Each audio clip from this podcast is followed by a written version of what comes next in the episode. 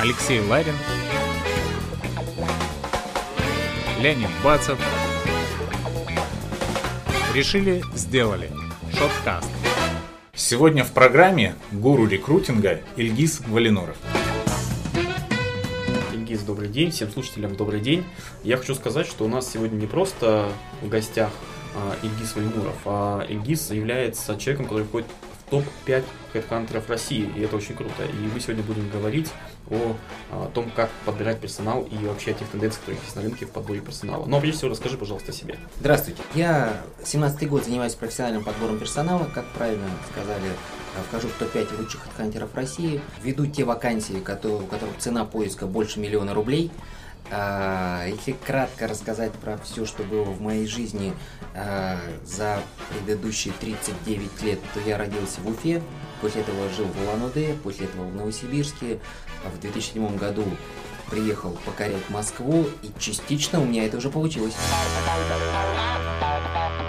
У тебя сейчас есть своя компания, расскажи, чем именно она занимается. Кадровое агентство Business Connection занимается подбором персонала среднего высшего звена. Мы находим лучших сотрудников для достойных работодателей. Это раз. Второе – это Академия рекрутинга, которая занимается обучением правильному подбору персонала. А, у нас есть и записи обучающих фильмов, и живые семинары, а, и книги, которые мы издаем. Мы в нашей большой передаче говорили о тенденциях, которые есть на рынке, что в связи с кризисными явлениями, ну или в целом вообще за последний год, наверняка какая-то перестройка рынка была. Или ее не было. Можешь как-то это просто прокомментировать?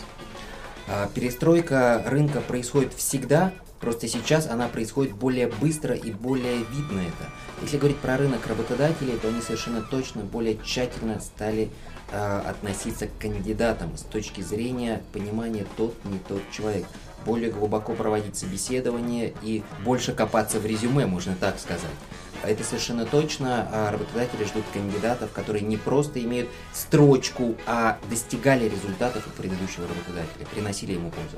То, что касается рынка соискателей, кандидатов, то он э, изменился крайне слабо. Кандидаты также не умеют себя продавать, как и 5-10 лет назад. Они не понимают, что надо начинать мыслить выгодами работодателя а не просто отправлять свое резюме как спам, неважно, через Superjob, Headhunter, по электронной почте. Кто из вас что-то покупал, получив листовку около метро? Но это резюме, это та же самая листовка. Поэтому надо каждому кандидату более кастомизированно относиться к каждому работодателю, изучать его и только после этого контактировать.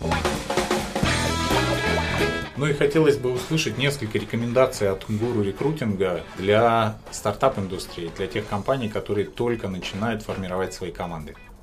Ну, первое, если вы начали делать свой бизнес, то я рекомендую продолжать это делать, не уходить в найм. Это первое. Начали, делайте. А, второе, не раздувайте штат. Нанимайте только ключевых, нужных для вас сотрудников, без которых вы никак. Все, что касается бухгалтерии, курьеров и прочее, пусть это будет на аутсорсинге, не надо на них распыляться.